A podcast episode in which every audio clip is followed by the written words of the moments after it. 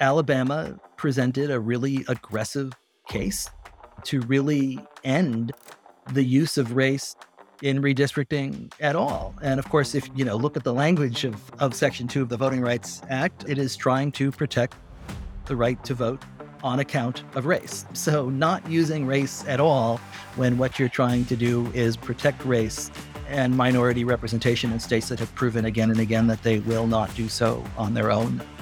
Welcome to Politics is Everything. I'm Carah Ong Whaley. And I'm Kyle Kondik. Joining us for this episode is Dave Daley.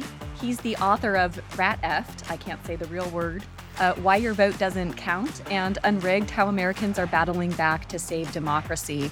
His work has appeared in The New Yorker, New York Times, Atlantic, and Washington Post, among other publications. Thank you so much for joining us, Dave. A real pleasure. I'm a big fan. Thanks for having me. So, 10 years ago, the Roberts Court ended what many voting rights organizations viewed as the most effective part of the Voting Rights Act that is, pre clearance.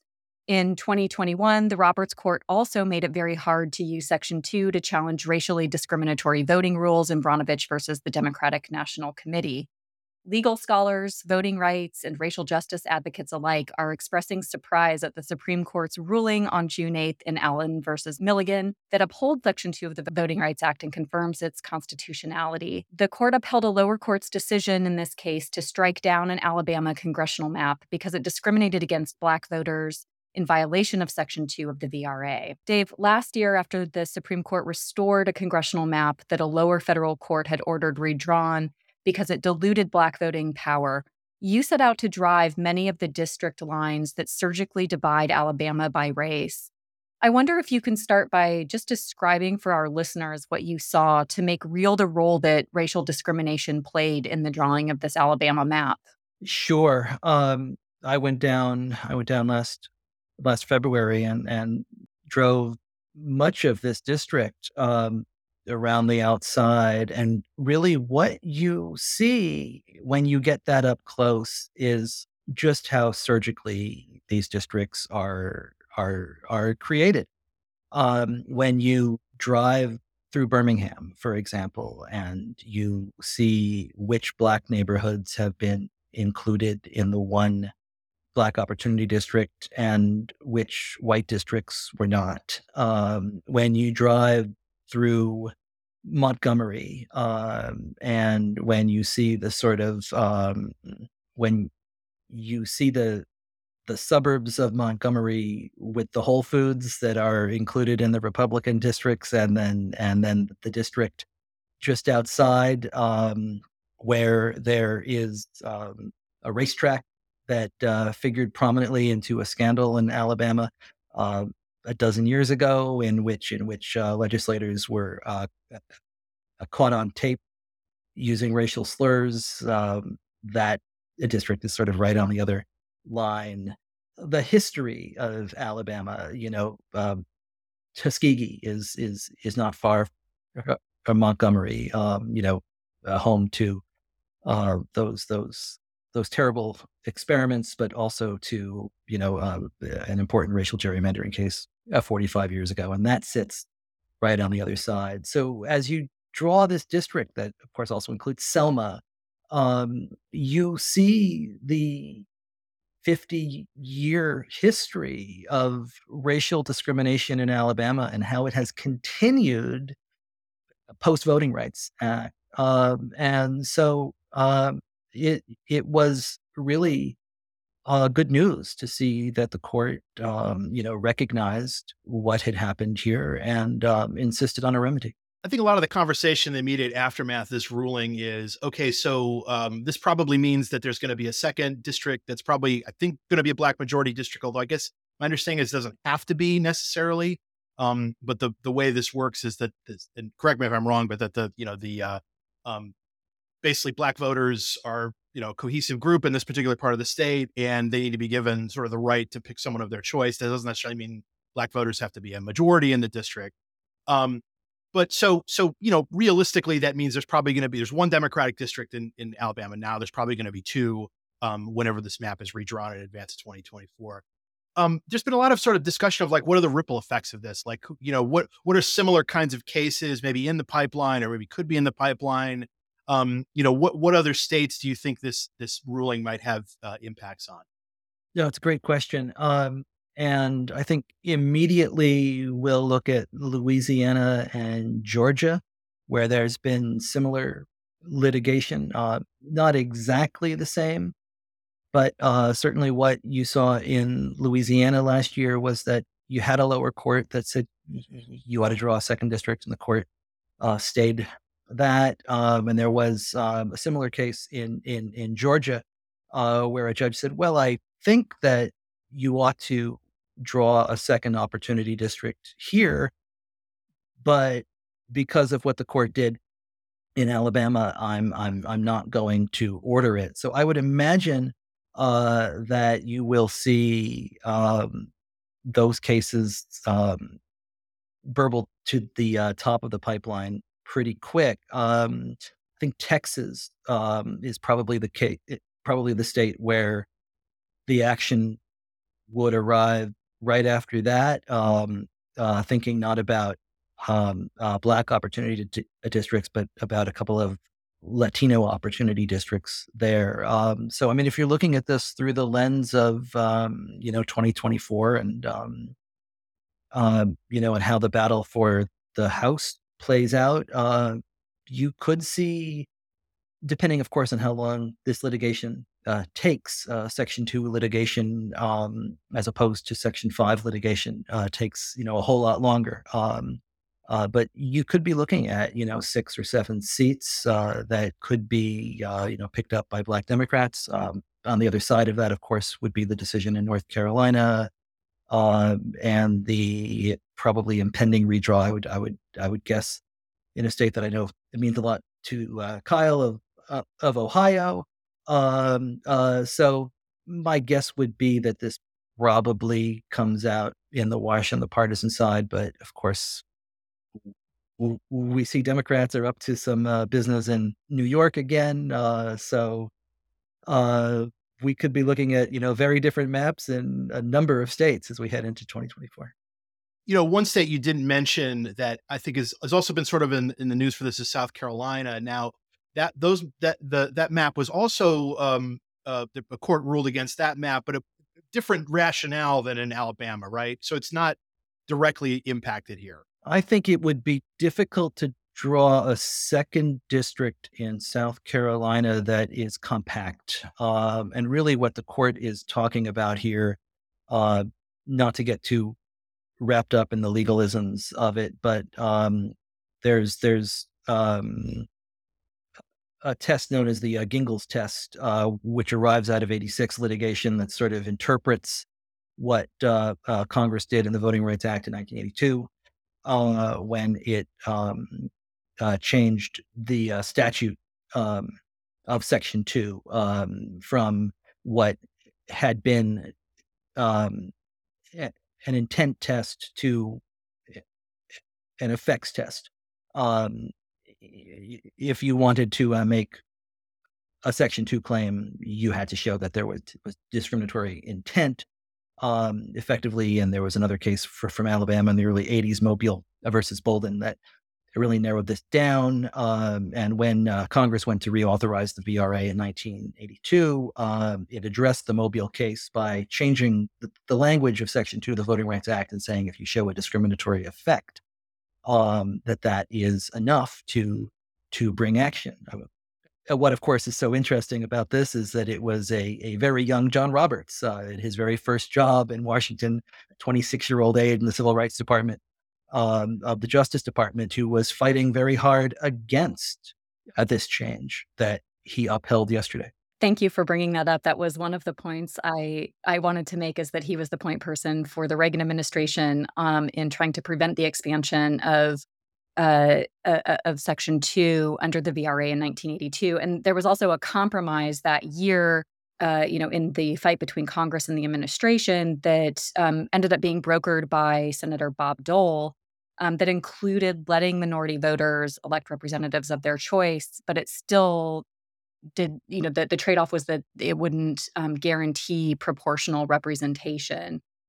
I also wanted to bring up, um, you know, Justice Kavanaugh wrote a separate opinion from the majority in this case Um, you know, so I I I, I want to talk with you more about like, you know, I one, I don't think this is necessarily a major change in thinking on behalf of Justice Roberts. Um, you know, I think we're seeing a lot of um, uh, experts like uh, Richard Hasen um, at UC Irvine and, and, other scholars who are saying, you know, this is sort of the institutionalist in Roberts coming out, um, and not necessarily a change in in, in, in of heart. Um, and then on the other hand, Justice Kavanaugh, who sided with the majority in this case, you know, his um, his separate writing sort of indicates that they that the plaintiffs could come back um, and for for a different ruling. So, you know, what is your thinking on this? And is this really as much of a um, victory for voting rights? I mean, it's clearly not an expansion of voting rights. It's just sort of tapping the brakes on the way in which the VRA has been gutted over the last decade. This decision is certainly good news. It's welcome news, but I think it's far from a victory for Voting Rights Act or voting rights in general. Um, and I think you're right. Um, I think that what we've seen out of the court's jurisprudence over the course of the last dozen years, and I'd go back to you know the Indiana voter ID case, and I'd include Citizens United in this all the way through, of course, Northwest Austin and Shelby. Um, uh, Brnovich, as you mentioned, I'd, I'd include Rucho versus Common Cause. Mm-hmm. Um, the the partisan gerrymandering case that effectively closed the the courts, uh, federal courts to uh, these cases. Um, and the last you know decade plus, this court has really been a wrecking crew to to voting rights. Um, and in the Shelby County case in in 2013, the chief justice effectively ended preclearance because he said things had changed in the South. Um, well, what we saw here, right, is that Alabama is still very much trying to pass and is in fact enacting um, racially discriminatory maps. Um, a decade after the Chief Justice assured us that things had changed in the South and preclearance was no longer necessary. Um, had preclearance still been in effect, the government would have had to have approved this map before it had gone into effect. Um, they would have looked at it in the spring of 2021 and likely disapproved it for the reasons that the court uh, found yesterday. Um, and in that case, Alabama would not have had an election in 2022 on a racially discriminatory map. Um, and perhaps other states would not have either. Um, so I think that the damage that this court has done over the past dozen years, we're still living with in really significant ways every day. Um, and as we look forward, I think you're right to highlight that line from the Kavanaugh concurrence, which I think is is really distressing. Um, what Judge Kavanaugh wrote uh, is is is that um, there could be um, um, a, a time limit to how long the court would consider um, uh, drawing minority opportunity districts. Uh, but that because Alabama did not raise that argument in in their in their brief, or uh, that the court would not consider it. But that reads to me like an invitation for future plaintiffs to bring a case that says effectively just as the court did in Shelby County that well if you said things have changed on section 5 10 years ago why haven't things changed on section 2 now? And that justice Kavanaugh could conceivably be persuaded by that. Now the internal inconsistencies there of course of how one could be persuaded by that when right now we're still seeing these maps uh, being drawn and passed by white legislatures across the South, um, you know, um, is is is difficult to understand. But that line is there. There was some commentary you you sort of you sort of touched on this, but th- th- some commentary after this decision that basically Alabama just went too far in its arguments, and therefore Kavanaugh couldn't go there, but maybe he could decide along the lines that you're suggesting later on. Is that is that a fair read? You think? Yeah, I think it. I think it is. I think Alabama really Alabama went for a home run. I mean, Alabama really tried to get the court to over overturn effectively um, what precedents remained uh, protecting voting rights. Um, and they did so for a reason, right? They did so because they looked at what the court has done over the last dozen years and they said maybe this court is ready to go there. Um, and they looked at what really was an invitation from the Chief Justice um, in many ways when he stayed the Alabama map. And he was on the side of those who would have um, upheld the lower court decision uh, um, originally um, and, and forced a new map. Uh, but he wrote in a really interesting way um, that he thought that the lower court um, had correctly applied existing law. And I think a lot of us looked at that and said, existing law in this moment, what they're uh, thinking about is perhaps uh, changing that law. Um, and Alabama presented a really aggressive case uh, to really end the use of race in in redistricting at all. And of course, if you you know look at the language of uh, of Section Two of the Voting Rights Act, uh, it is it is it is trying to protect the right to vote on account of race. Um, so not using race at all when what you're trying to do is protect race um, uh, and minority representation in states that have proven again and again that they will not do so on their own. Uh, you know, I don't see how really you can do that. Um, but this is a court that again and again in these decisions has been willing to effectively make up the law uh, and to change the law in these rulings. Um, if you look back at Shelby County, right? I mean, um, Justice Roberts, when he wrote that decision, he said he finds um, and grounds it in this notion of equal sovereignty among the states, uh, something that simply doesn't exist. It doesn't exist in the Constitution. You can find that when uh, talking about the entrances of states into the Union. But that's it. I mean, uh, conservative jurist Richard Posner looked at that and said he just made this decision up out of out of nowhere when you look at the Brnovich decision, right? Um, uh, Justice Alito writes, um, effectively creates a new three prong test uh, that says anything that was going on in 1982 is is fine. I mean, that's not in the text. That's not in the statute. So Alabama went for a home run, um, but this court hadn't given them any reason to suggest that they weren't open uh, to you know, tossing a, a, a softball over the plate for uh, the state of Alabama to hammer uh, either. Case that a lot of people have been focusing on from this court in this realm has been this Moore v. Harper case, which we don't have a decision on yet.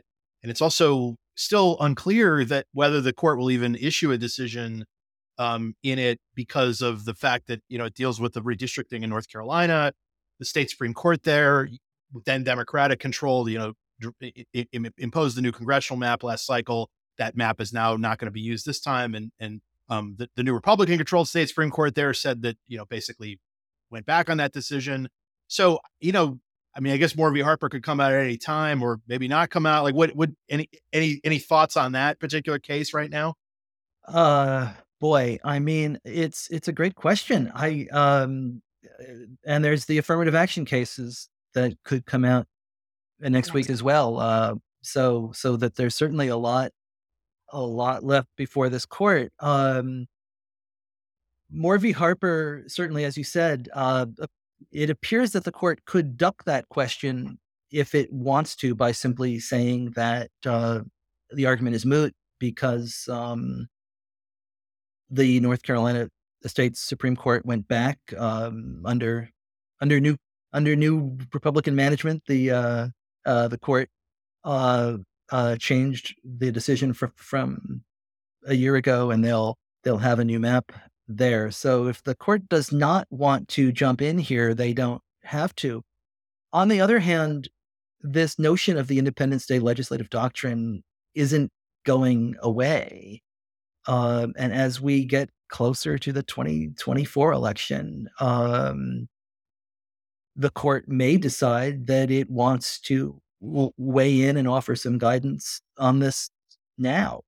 Um, and uh, you know, certainly, I mean, uh, I'm certainly worried about what this court might say, but I would be just as nervous about what this court might say if they're forced to rule on this in December of 2024 or January of 2025 after state legislatures in Georgia or Wisconsin or Arizona go ahead and um, do something with regards to certification of elections or allocation of electors. Uh, uh, as nervous as I think we should be about the decision that could come down, um, it would probably be good if we knew the rules ahead of time.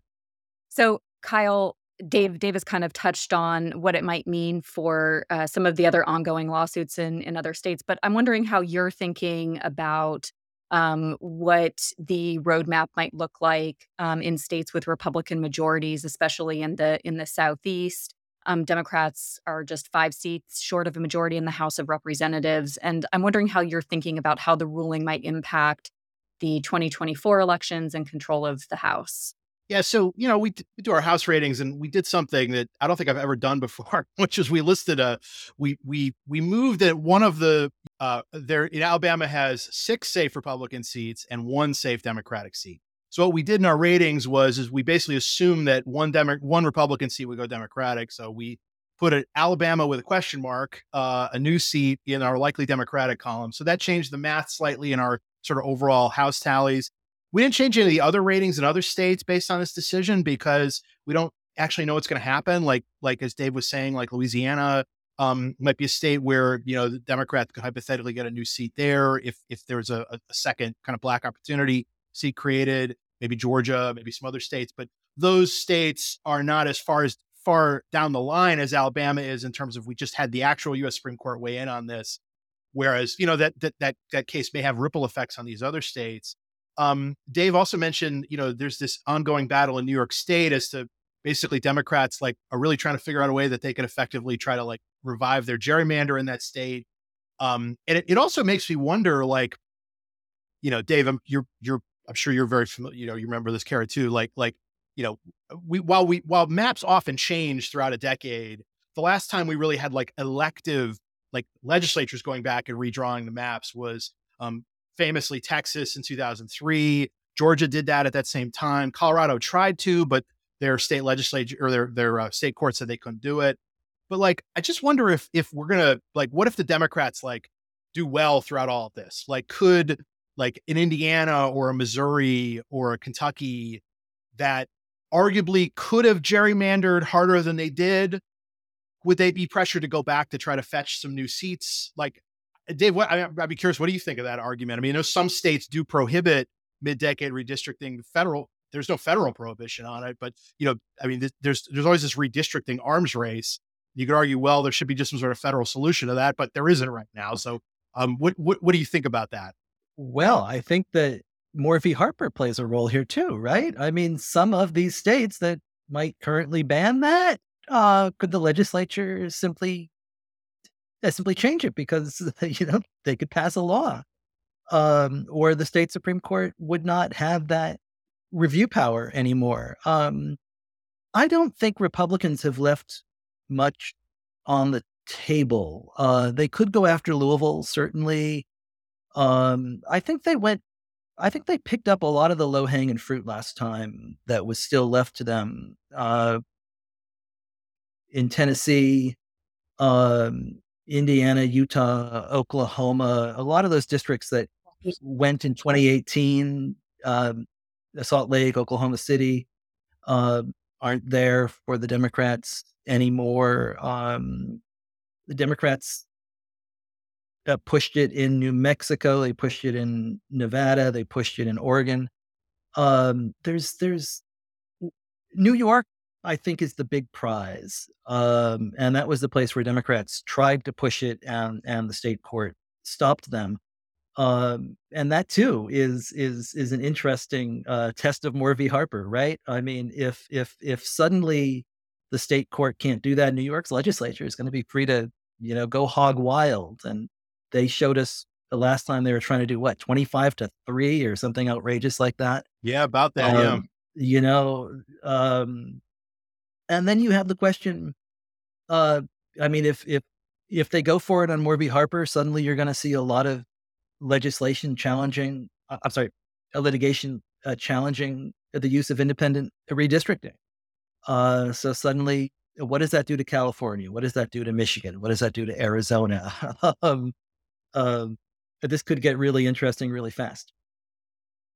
Yeah, I was actually, I'm glad you brought up California because, in, in addition to New York, um, it seems like California is also sort of going to be targeted next year as well. You know, and they have a they have a, a you know a commission system in California. Um, and to, to Dave's point, like if those commissions just all went away, like hypothetically, like a few years ago, the, the court almost ruled, ruled against Arizona's commission. I mean, that was a five, I think that was a five four decision. I think Roberts was actually on the other side of that decision.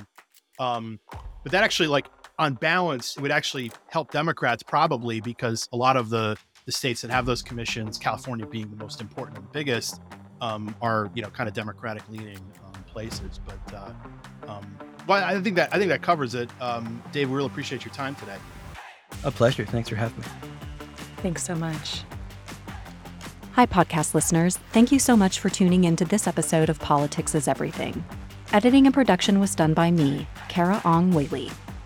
Our theme song is Let's Boogie by Chris Faze. You can learn more about the Center for Politics and its work to strengthen democracy on our website at centerforpolitics.org. You can also engage with us on social media at Center Number 4 Politics. We welcome your suggestions and questions for future episodes. Thanks so much for tuning in. Until next time.